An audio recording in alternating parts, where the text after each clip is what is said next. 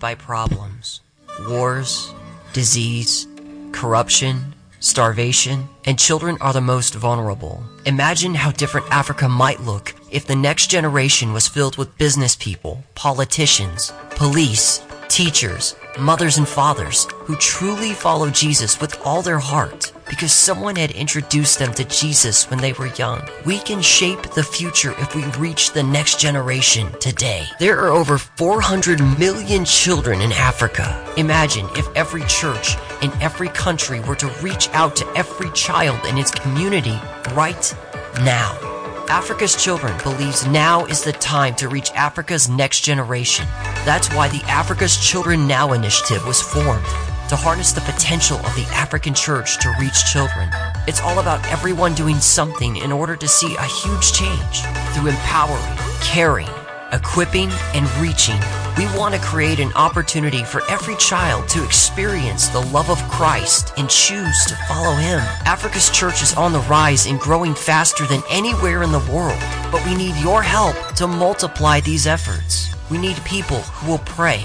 We need churches that will partner. We need people who will come. We can make a difference if we work together. Partner with us. We can't wait for tomorrow because tomorrow may be too late. Now is the time to reach Africa's next generation. Visit africaschildrennow.org for more information on how you can get started. Awesome. Isn't that video amazing? Oh, I love it. I try not to watch it because I always tear, so. um, but as Pastor David said, my name is Alondra Rosario, and I'm a missionary associate to Togo, West Africa, with the Assemblies of God World Missions. And I'm here today to just share with you guys my passion for missions, Africa, and children. Um, but before I get started, I just want to share with you guys just a little bit about myself. Um, I live in Hazleton. Um, I attend Faith Assembly of God Church in Hazleton, and I was actually born in the Dominican Republic. It's a beautiful country. If you've never been there, you should visit. It's awesome. It's definitely the vacation spot.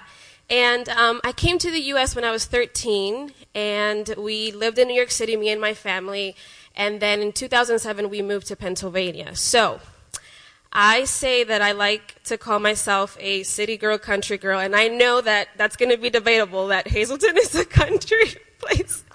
But for me, it's the country, okay? but um, I would never probably move to the city. It's just too expensive, but I just love the best of both worlds. Um, just sharing some quick stuff um, so you guys can get to know me better. But the most important part is that last year I accepted God's call, again, as a missionary associate to Africa.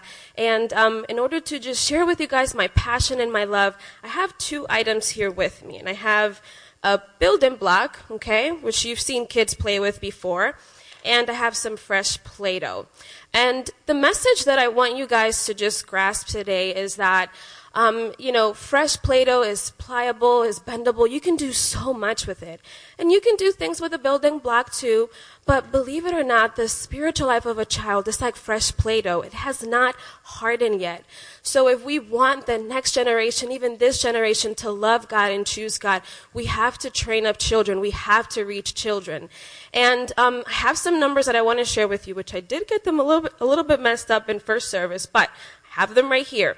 So studies say that um, a child in three who hears the gospel message before the age of 12 will embrace Jesus as Savior.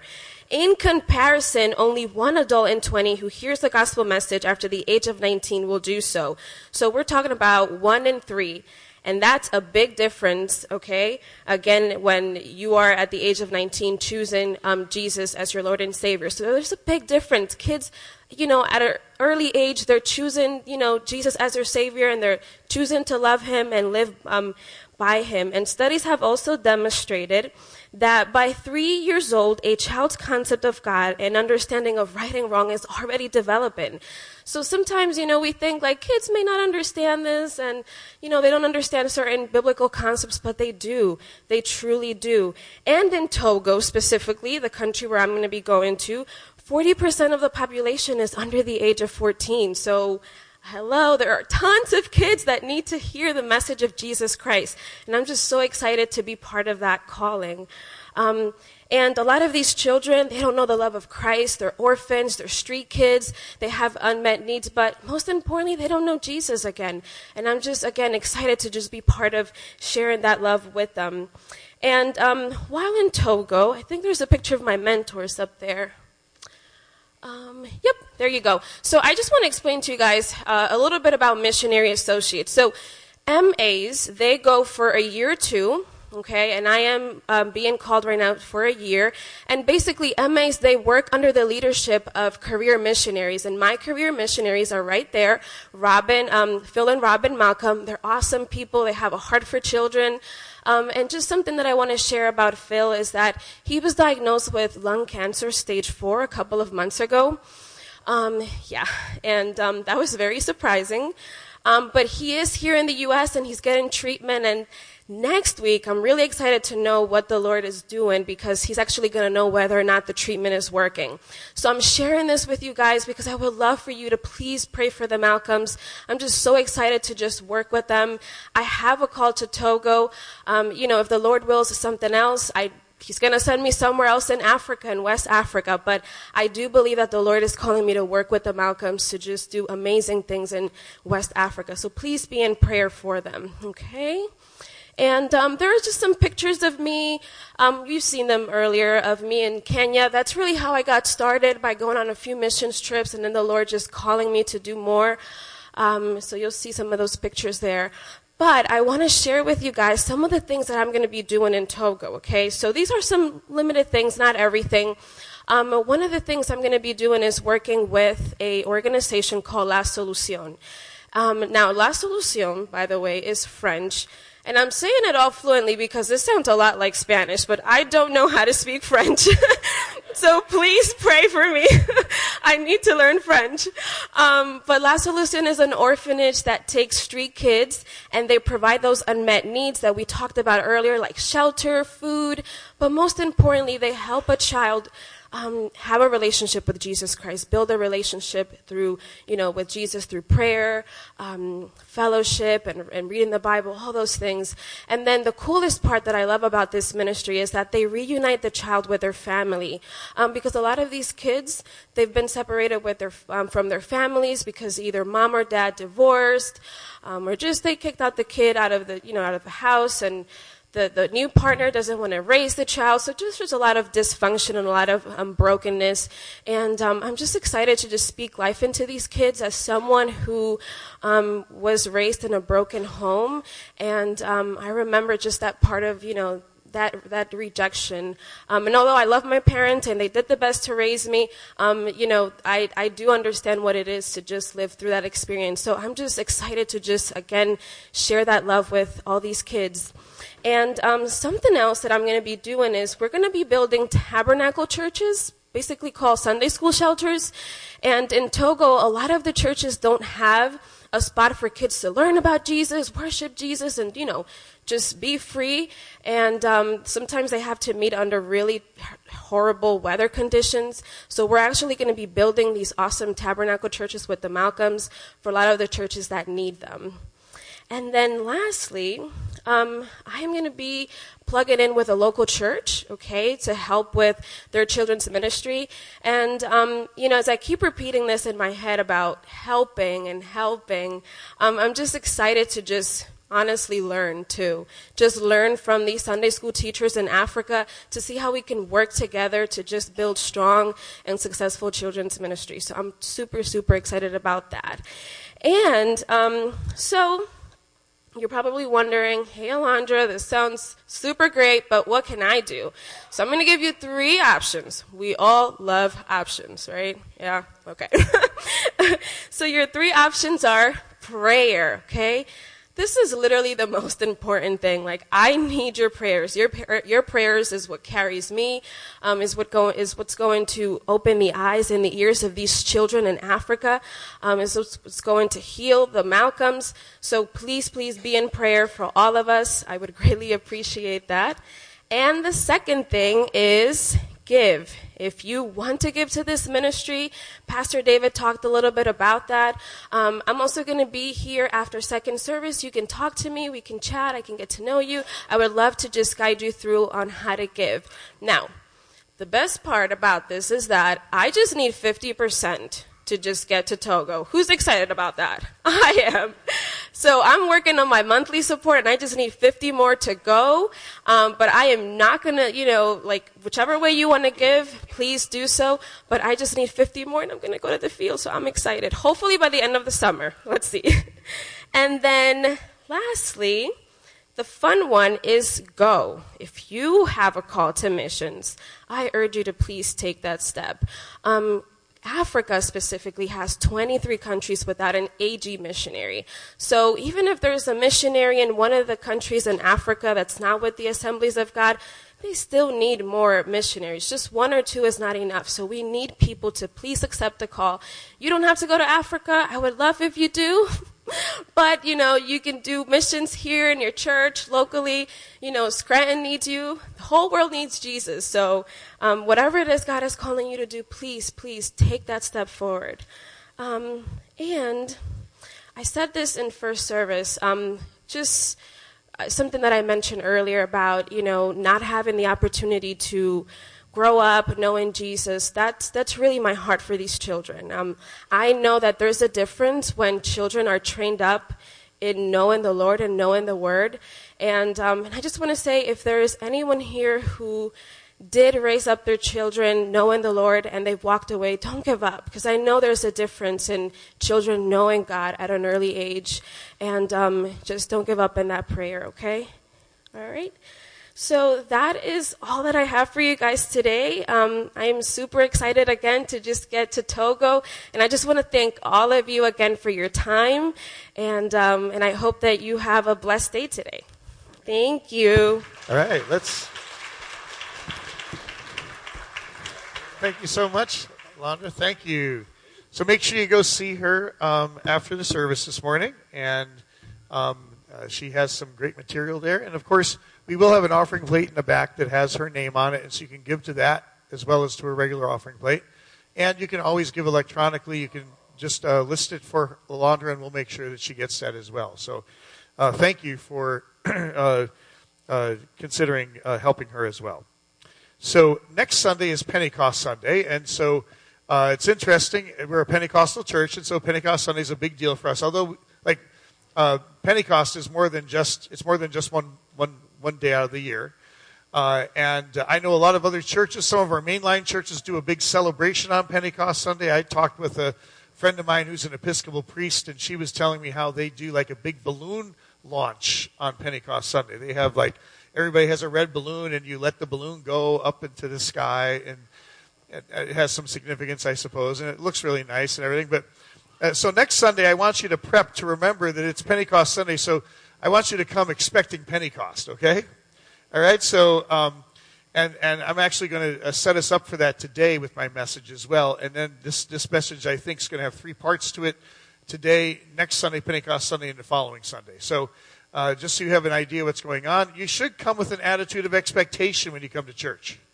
So, um, you know, when you come, it's not just, you're not just coming just to put your time in or to punch off your time card that you were there, but actually to receive something from God. God wants to give out to us as well. And isn't it wonderful how, you know, we're able to allow the Holy Spirit to sort of draw us. And even today, you know, you can almost go home today. Like we've had church already. You know, it shows how irrelevant the pastor can be. You know what I mean? I mean, it's, it's really, the Holy Spirit has come. He's drawn people. People came to the altar. They laid stuff down. We worshiped the Lord. I mean, you know, God is good. And so, um, you know, uh, God always wants to do more in us than we allow Him to do or want Him to do. So it's interesting, even the prophetic word that was given this morning. Sometimes you get to a place where it seems like you are just at your wits' end. Anybody ever been there? Uh, you've done everything you could possibly do. You've given it everything you could give. You got 110%. You've given it the college try. You have, uh, you know, pursued and done and perfected and worked and served and done everything that you know to do and then you find you still fall short. Has anybody ever been there? You know, and uh, you know, you you you uh, just uh, lay everything down. You give everything. You let your body be burned, perhaps. To, you know, you know what I'm saying? And you still find that you are not measuring up. Is there anybody out there that has ever felt that way? You know, and uh, you know sometimes we look at it and we wonder, can God actually even use me? Can He use me? Am I enough? You know, why would God use me when there's so many people that are so more qualified than I am, or more powerful than I am, or have more talents than I have? And then sometimes the enemy comes in in those times and he reminds you about how little you are and how insignificant you are, and how trouble plagued you are, and how incomplete you are, and how imperfect your life is. Has the enemy ever done that to any of you? Right? And, uh, you know, all we can see sometimes is the trouble that we're in. And boy, there's no shortage of trouble. It seems like we're swimming in it. It seems like that's all there is around us. And we find ourselves at the end of the day knowing that the enemy is still there. We know that faith without works is dead. We've given, we've done everything we're supposed to do. In 1785, Robert Burns came up with this work titled To a Mouse. And in that, he says a statement that's very, uh, very uh, true to us today. He says, The best laid plans of mice and men often go awry. Isn't that the truth? You ever find yourself in a place where it just seems like all the plans, all the hopes, all the dreams are shattered, and everything is just at the end? You know, and you wonder, where's God in the midst of all this? Right? You know, um, the children of Judah at the time, as, as Joel is a prophet, Joel uh, ministers to the children of Judah at a time when an invading army was coming in and was going to destroy the country. And Joel comes in, and so his words he gives from, from God are not words of, of peace and prosperity, but they're, they're, they're words of woe and of, of, of fighting and of death that's going to come. And Joel uses the, the, the, figures of speech. He compares this invading army that's coming into Judah as an invading army of locusts. All right. Now we know the locusts. You know, uh, it's an, it's an incredible thing. Uh, you know, it's it's just to think of locusts coming. Now here in the United States, we don't really deal much with locusts, but listen to this verse in, in, in Joel chapter one, verse four. What the locust swarm has left, the great locusts have eaten. What the great locusts have left, the young locusts have eaten. What the young locusts have left, other locusts have eaten. In other words, everything's gone. Have you ever been to a place where everything seems to just be gone? It seems like the locusts have destroyed everything. They've eaten everything that could possibly be eaten. And what was left was destroyed anyway. And you find yourself in a place where you don't know where the next step is or where the next ounce of strength is going to come from. You know? Locusts have played a great part in human history. In the book of Exodus, one of the plagues sent on the children of Egypt was a plague of locusts. That's right. So, um, you know, uh, and, and they devoured everything. And it didn't matter, you know, where you were in Egypt, man, there were locusts in everything. They got in everything. In, seven, in 1874, in the United States, it was called the Year of the Locust. And in the Midwest and in the west of the United States, where the farms were and the ranches were, the, uh, the locust invasion was so bad. Let me read from history.net. It says this. On a late July morning in 1874, a 12 year old farm girl, Lily Marks, watched the sunlight dim and a peculiar darkness sweep over the Kansas sky. A whirring, rasping sound followed, and there appeared, as she later recalled, a moving gray green screen between the earth and sun. Then something dropped from the cloud like hail, hitting her family's house, trees, and picket fence. What fell wasn't hail, it wasn't rain, it was locusts. And they descended, and there's a picture of a, from a magazine here uh, of, of a, a, a, drawing that an artist made uh, in 1874 describing what, what took place. The locusts covered everything. They covered entire farms, entire counties were covered, entire states were covered with locusts. The locust ate everything that was green out in the fields, all the vegetation. And not only the plants did it eat, but it also, if there were sheep out in the field, it ate the, the, the uh, wool off of the sheep's backs. And so it, it stripped the sheep of their fur. If you had wooden uh, uh, handles outside on your tools, it ate the wooden tools. It ate the wagons. It ate everything. The one farmer said, the locusts have eaten everything but the mortgage. That's the only thing they left. All right? And so it was a terrible time of locust invasion in the United States. Um, even today, locusts are a worthy foe for agriculture. In, in Africa, in uh, sub Saharan Africa, in the nations of Kenya and Uganda, there are huge locust swarms that are happening right now in Africa. In fact, in 2020, there was a locust swarm that was so large in Africa it covered 930 square miles. One locust swarm, 930 square miles. For you to understand this, the entirety of Luzerne County, which is larger than Lackawanna County, the entirety of Luzerne County covers 906 square miles. The locust swarm in Africa was larger than all of Luzerne County. Maybe add Scranton to it as well. And uh, that's how large that locust swarm was uh, in Africa last year. Also, in our yards, just so you know, um, the 17 year locusts are supposed to be coming out of the ground any day now. Now, they're not, they're not destructive locusts, um, but for those of you who like to listen to the sounds at night, the locusts will be loud. I'm actually looking forward to that because I, I love the sound of those insects at night and that kind of thing. Uh, but they should be loud, and who knows? Uh, also, they're very good to eat for anybody who's interested. And, uh, you know, we do have a, a church uh, picnic coming up, and um, I was just thinking, you know, you, you could probably make some neat side dishes with that. Uh, you know, uh, 90% protein or so. So, uh, anyhow, uh, any, but so locusts are, are, all around us, okay? They happen. And, and listen, in our lives, stuff happens against us. There are always armies invading in our lives. There's always something coming up against us. There's always, there's always trouble, you know, and it happens all the time in our lives. And, and I've seen so many Christians that have just, like even just the stuff that's happened over the past two years in our nation. Uh, so many Christians have become angry, have become hopeless in their own lives. I've seen people that are so full of fear and trepidation. It's beyond, it's just beyond comprehension that as a child of God that I should live in fear of anything, including even a deadly disease. Why should I live in fear of that? Now, I'm going to be sensible. I'm going to take precautions. I'm going to do those things. But I don't have to live in fear. You live in fear, you're not really living. You know? And, and being angry about politics and angry about everything else, it's just amazing how many Christians are, are, are finding that this army of invading locusts has stripped the things out of their spiritual lives. And I wonder, you know, is there a solution for this?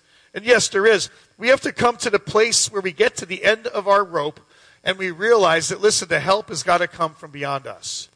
There's someone bigger than us. We've got to be able to look to something bigger than us for the help that we need in our lives. Listen, um, you know, uh, uh, what was one of maybe, you know, perhaps the most difficult times in my life? How many of you know pastors' lives are perfect and everything goes great for them all the time, right? You know, there have been moments in my life where I felt like I was at the end, at the end of my rope.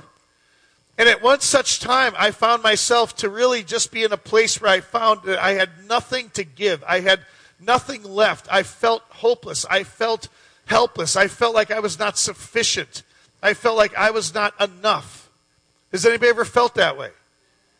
You know? And uh, in that time, I went to God and I prayed, and I expected the Lord to, you know, to encourage me. And you know what his response to me was? He said, "You know what, Dave? You're right. You're not enough." You're not enough. That's the reality. I mean, sometimes you are not enough. But then he went on and he said, But I am enough. I am more than enough. See, there is something beyond us because I don't care how good you think you are, I don't know how powerful you think you are. There's going to come a time when that is going to be shaken. And our world is going through a time of shaking right now like never before. There is shaking happening physically in this globe that we're standing you know, on, um, but there is shaking taking place in people's lives. And your lives, let me, let, me, let me just tell you this. Even as things begin to open up in our nation again, I want you to get this. Your life is going to continue to be shaken. In fact, maybe more so. And shaken is good because shaken takes the focus off what you can do to what God can do. And we need to be able to focus on this. And we need to be able to understand that our help is not from ourselves. Our help comes from something beyond us, someone beyond us, more powerful than we are. Um, the serenity prayer that the 12 steps use is a great prayer, right? You know, God grant me the serenity to, um, what does it say? To uh, accept the things I cannot change, the courage to change the things I can, and the wisdom to know the difference, right? And how many times do we spend so much of our energy, our, our intellect, our time, our, our money, our mental, uh, you know, uh, ability focused on things that we cannot change? One of the things we do in coaching is we use what's called the control box. And in this control box, it represents a person's life. And in this person's life, there's, you know, this, it's all the things that happen in our life. Now, this box actually might be a little large because the control box for most people is really just a small portion of your life that you can actually control. I mean, think about it. What do you really control? Some of you can't even control yourselves. You know?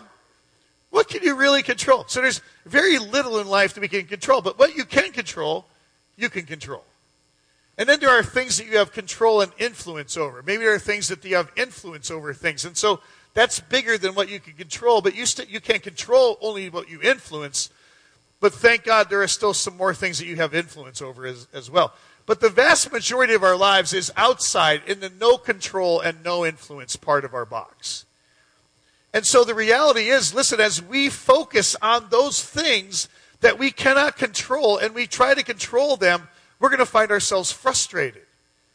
Because sometimes things are beyond your ability and beyond your power. All right? And so what do we do? You know, God, you know, God is more than willing to, to equip us and to help us, but how do we do this? It's the first key that we have. I'm going to give you three keys today, and then what I'm going to ask you to do is to sort of mull on those through this week, and then come next Sunday expecting to receive something from God. Can you do that for me? Are you willing to do that?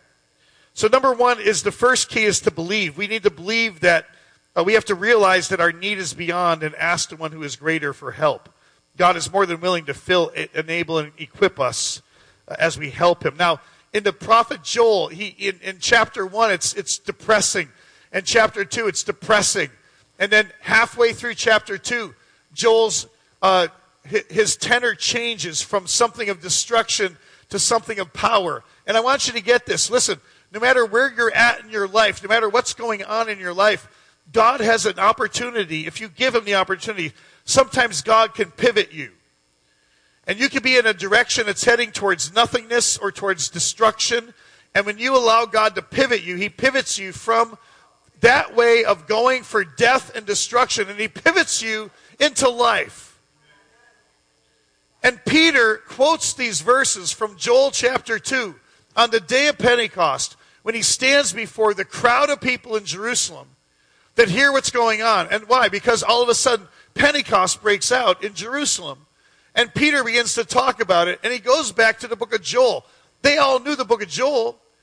The book of Joel was a book that was depressing. It talked about how they were oppressed and destroyed by the Babylonians. But, but Peter comes along and he says, Hey, listen, this what you're seeing now. What happened was the people began to speak in tongues in the upper room. There were these flames on their heads. There was a wind blowing through the room. There was no wind outside, but there's wind in the room. I mean, God is moving and, and things are happening supernaturally in this place. And Peter stands up and he says, This is what was in verse 16 of chapter 2. He says, No, this is what was pro- spoken by the prophet Joel.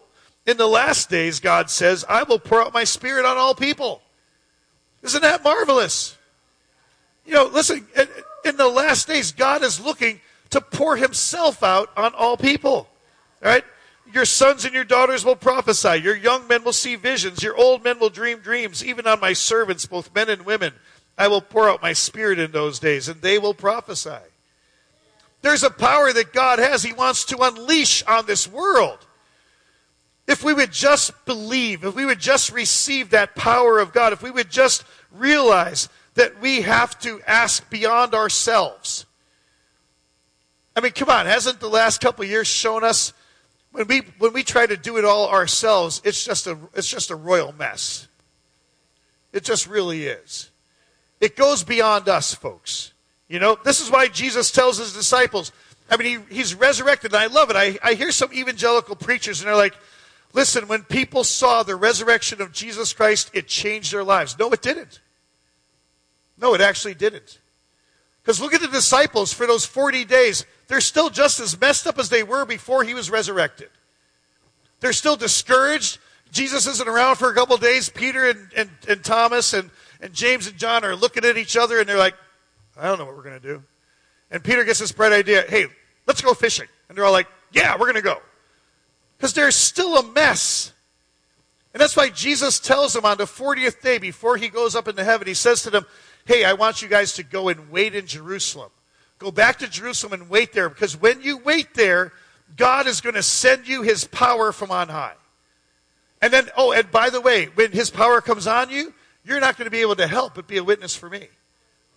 Because people are going to be able to look at your life and they're going to say, What happened in you?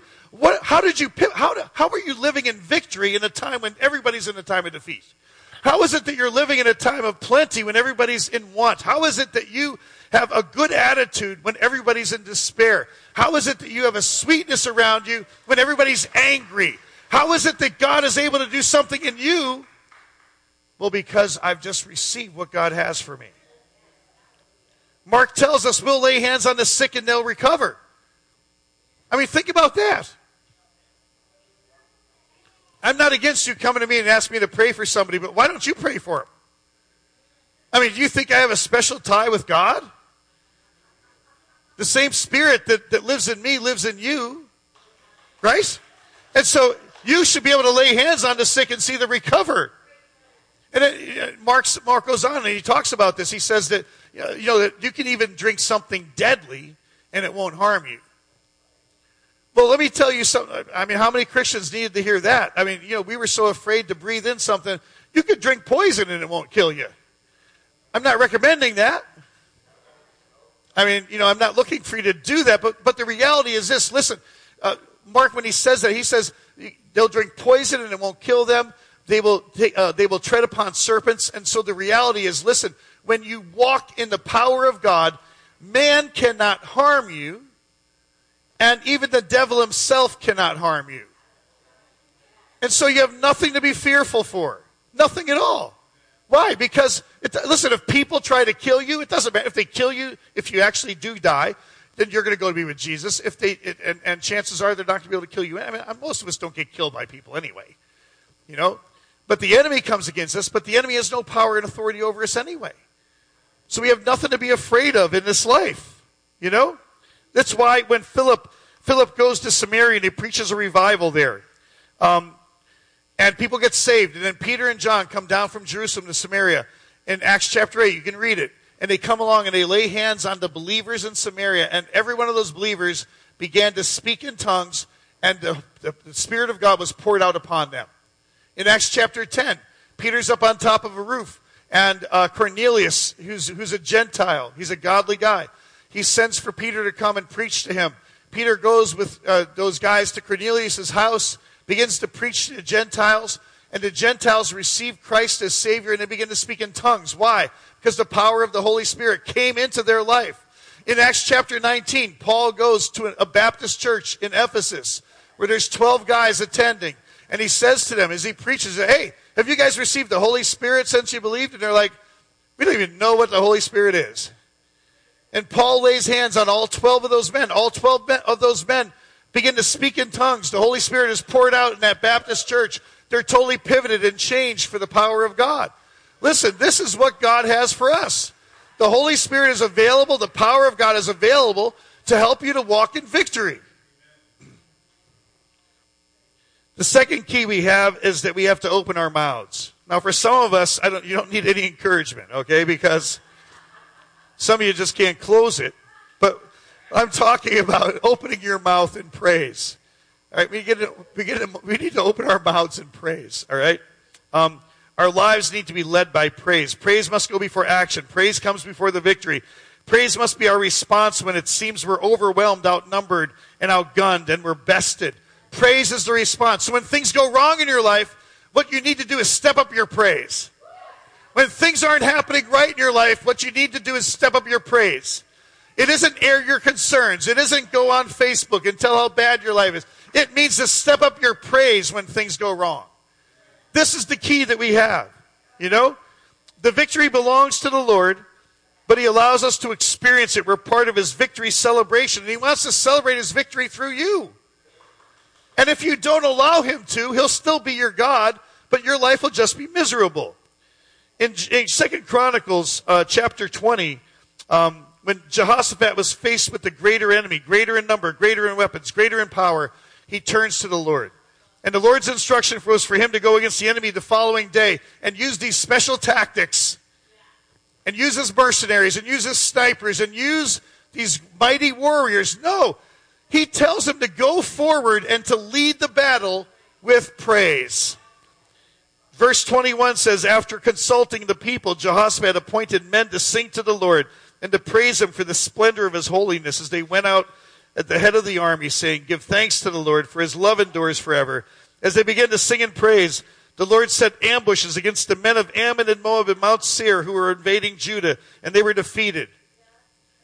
Because their voices were so terrible when they sang, no, it doesn't say that. It wasn't because you know their, their sound was so terrible people ran.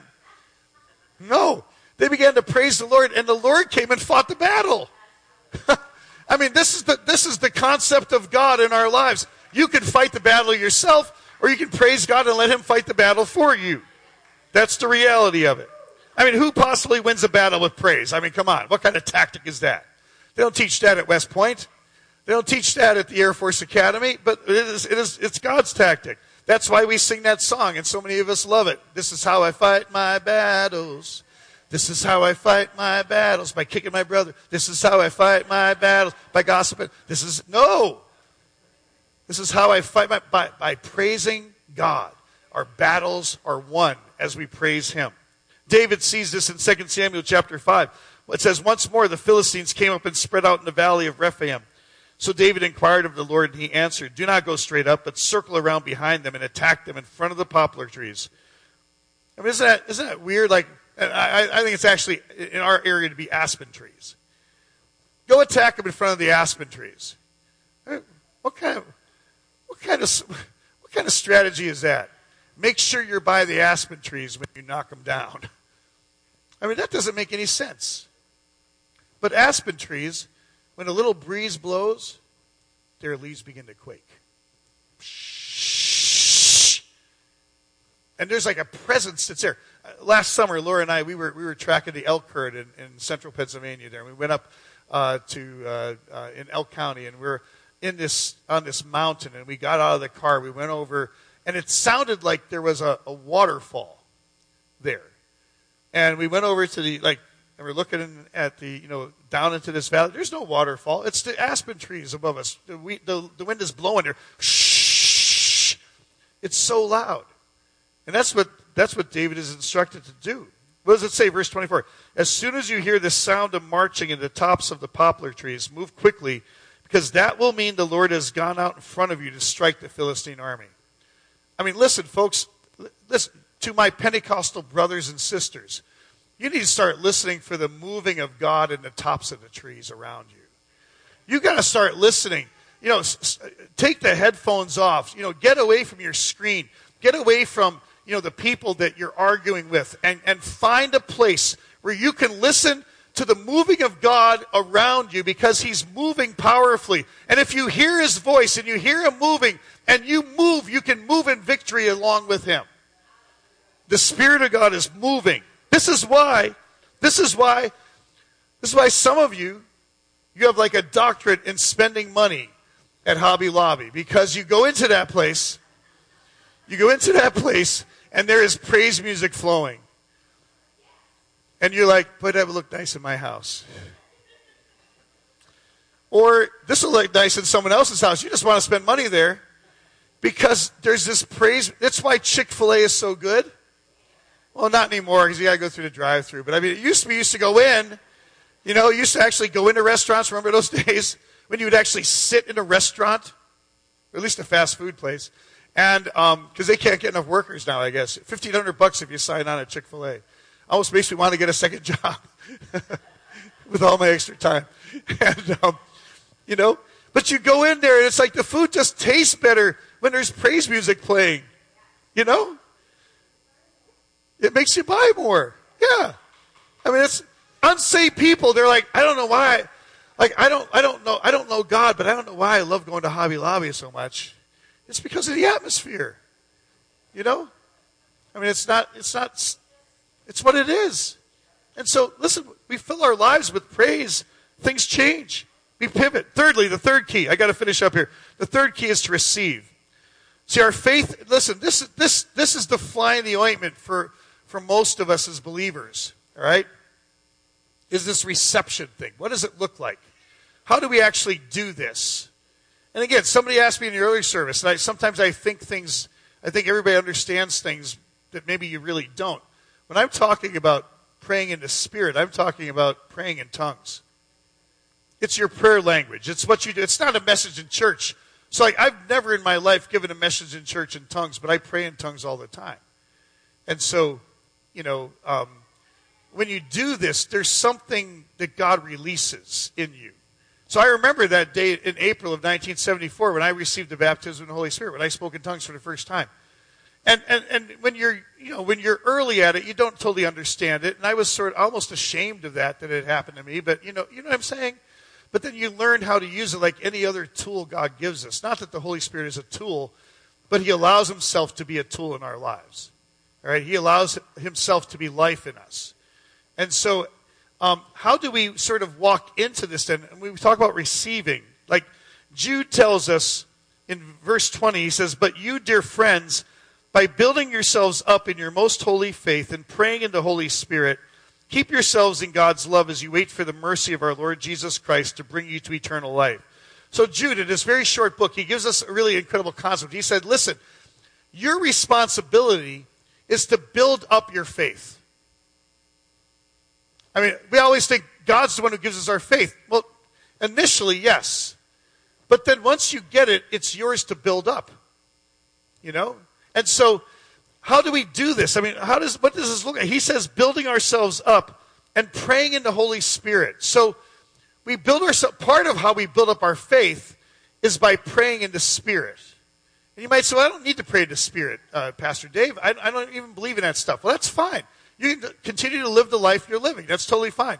I'm talking to people who actually want to experience God's power in their life. So if you want to experience God's power, you, you, you need to pray in the Spirit. So there are things that you need to stop praying for or speaking out against and instead use that time to pray in the Spirit. When you pray in the Spirit, God actually moves in a stronger way.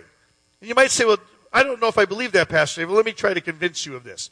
In Hebrews 11, uh, verse 1, it says, Faith is the substance of things hoped for and the evidence of things not seen. We all know that verse, right?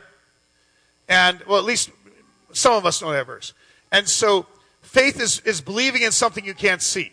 Basically, that's, we all understand that to be, that's what faith is. So, but to build yourself up on your most holy faith is to exercise yourself into what God has for you. So there's faith that we have. We all, I, I would think probably everyone in this room has faith in Christ. We all have faith in Christ. It's why you're here on Sunday morning, okay? And so that faith is here. It's, it's faith in Christ. We all have it. But, but there's a way of exercising that faith. And as you exercise that faith, it grows. All right? And it, it's not just for Pentecostals, it, this is for all God's people because they have faith. And as they exercise that faith, their faith begins to grow in their life. All right? Okay, so um, it's one thing to exercise faith, and another thing altogether to build yourself up. All right? So it's sort of like back in the 80s, there was those guys like Arnie would like, he, I, will show you how to pump yourself up. You want to pump yourself up. You remember those days? Remember those guys? They pump yourself. We, we did a skit one time, and, and Sam Kimmel and I think we did it, and we shoved balloons up our arms and everything. We came out like big muscle people, and, and, and then I popped one of Sam's balloons. It was, it was funny. Anyway, um, uh, there's this idea of pumping your faith up, okay? And so um, it's one thing to experience faith, another thing to build yourself up. And so Jude tells us to build up ourselves by praying in the Spirit. We want that increased measure of faith in our lives. So are you content with the measure of faith that you have, or do you want to have a greater measure of faith? The greater measure of faith has to be uh, produced in us. And that's produced in us a number of ways. Um, uh, by studying the Word, by listening to, to preaching, uh, by personal study of the Word, by walking in integrity and patience, and then thirdly, also by praying in the Spirit.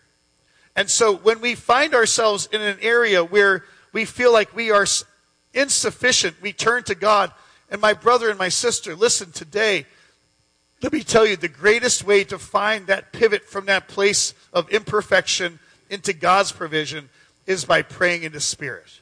When we pray in the Spirit, things change. It changes the atmosphere. It changes the tenor of the day. It changes the direction of our life. It changes the happenings around us. And even if it doesn't totally solve what's going on in your life, it gives you a different attitude about it. And that, my friend, might be the greatest miracle that God ever does in our lives, is changing our attitudes, right? And so God is able to do that as we pray in the Spirit, as we believe and receive what God has for us. Those things are done. Listen to this in Romans chapter 8. I know I'm a couple minutes over here, but how many of you know you got to get this. This is, this, is the, this is your take home here on this. In Romans chapter 8, and I've talked about this before, these verses, I love Romans 8.28. Everybody quotes that. There's a TV show, they use Romans 8.28 all the time. They have nothing to do with God. And, and Christians use this verse like a, a fortune cookie. And it's, it's wonderful. It's a wonderful verse to pull out as a fortune cookie. And there's some truth to that. But listen to what it says in verse 26. In the same way, the Spirit helps us in our weakness. That's what we've been talking about. What is it when you feel weak? What is it when you feel like you're overcome? It's your weakness there. The Spirit helps us in our weakness. We do not know what we ought to pray for, but the Spirit Himself intercedes for us through wordless groans. This is when you begin to speak out and pray in the Spirit. You don't know what you're saying. It's the Holy Spirit speaking and praying through you. And He who searches our hearts knows the mind of the Spirit because the Spirit intercedes for God's people in accordance with the will of God, then you can do verse 28. See, if you've, if you've, if you've allowed the Holy Spirit to move through your life, then you can really apply verse. Now, yes, you can apply verse 28 if you're not a Pentecostal, of course. Yes, you can. But as a Pentecostal, that verse should have so much punch in your life. It should have so much power in your life. When you let the Holy Spirit speak through you, pray through you, then all of a sudden, verse 28, then you can say with a surety, we know that in all things God works for the good of those who love him, who have been called according to his purpose. That's how we can apply that. Boom, there it is. Can you apply that verse without being a Pentecostal? Yes. But as a Pentecostal man, that verse should have traction in your life. It should have power in your life. Right? In 1 Corinthians chapter 2, Paul talks about this. He says, as it is written, eye has not seen, nor ear heard, nor has entered into the heart of man the things which God has prepared for those who love him. But God has revealed them to us through his Spirit. For the Spirit searches all things, yes, the deep things of God. Sometimes we don't see the future that's in front of us because we're not looking in the Spirit. We're looking at our natural power and ability, and we feel like we're helpless. And the reason why we're helpless is because the Spirit of God has something great for you. Are you willing to walk into Him? Are you willing to walk with Him? Are you willing to walk through the things of life with Him by your side? He'll be there, and He'll give you victory over those things. So, my question for you is the same question that Paul asked the Ephesian believers Have you received the Holy Spirit since you believed? I want you to stew on that through this week. Maybe you say, Yeah, I did, Pastor Dave. Well, when was the last time you operated in it? When was the last time you did what Romans 8 talks about and allowed the Holy Spirit to pray through you? I'm not talking about in a church service. I'm not, uh, that's not what we're talking about. We're talking about in your time of prayer. When was the last time Romans 8 happened in you? Have you received the Holy Spirit since you believe? Have you received the Holy Spirit since May started? That'd be a better question, maybe. You know? And so next Sunday is Pentecost Sunday. I'm believing that, I'm believing the Holy Spirit's going to pour himself out. Anybody else believe that with me? Amen. So believe, open your mouth, receive. May the Lord allow us to experience that in our lives. Amen. Stand with me. Raise your hands up. As we come before Jesus, as we leave this place, Lord, bless your people. Lord, help us all to walk. Lord, I pray that in these brothers and sisters, that, Lord, they would walk in an ever increasing faith. Your call upon us is to do exceedingly abundantly above that which we, we could even imagine or ask. So, Lord, I pray for an increased measure of faith in my brothers and sisters. I pray that, Holy Spirit, you would uh, that, that as they begin to uh, as they begin to pray in the Spirit, that Holy Spirit, you would come and build them up, build up their faith as they pray in the Spirit, build them up in ways uh, that would honor the Master, build them up and allow them to experience victory over the circumstances and the situations that are against them. In Jesus' name, accomplish this. Let there be a fresh outpouring of your Holy Spirit and your power and your presence in our midst and in our lives. Because, Lord, the world needs to have Christians who are truly following you and serving you with all their heart, soul, mind, and strength. Lord, we want to be those people. Fill your people now as you send them forth from this place. Lord, I pray that, Lord, even through this week, that, Lord, as people are in their car, as they're in their house by themselves, as they're just in, in, in their time of prayer, that all of a sudden the Spirit of God, the power of God would fall upon them and fill them with something that goes beyond what they themselves are in themselves and of themselves and give them something supernatural in their lives. We pray these things knowing that you're more than willing and more than able to do this. In Jesus' name we pray. Amen. Amen. Lord bless you folks. Have an awesome, awesome week.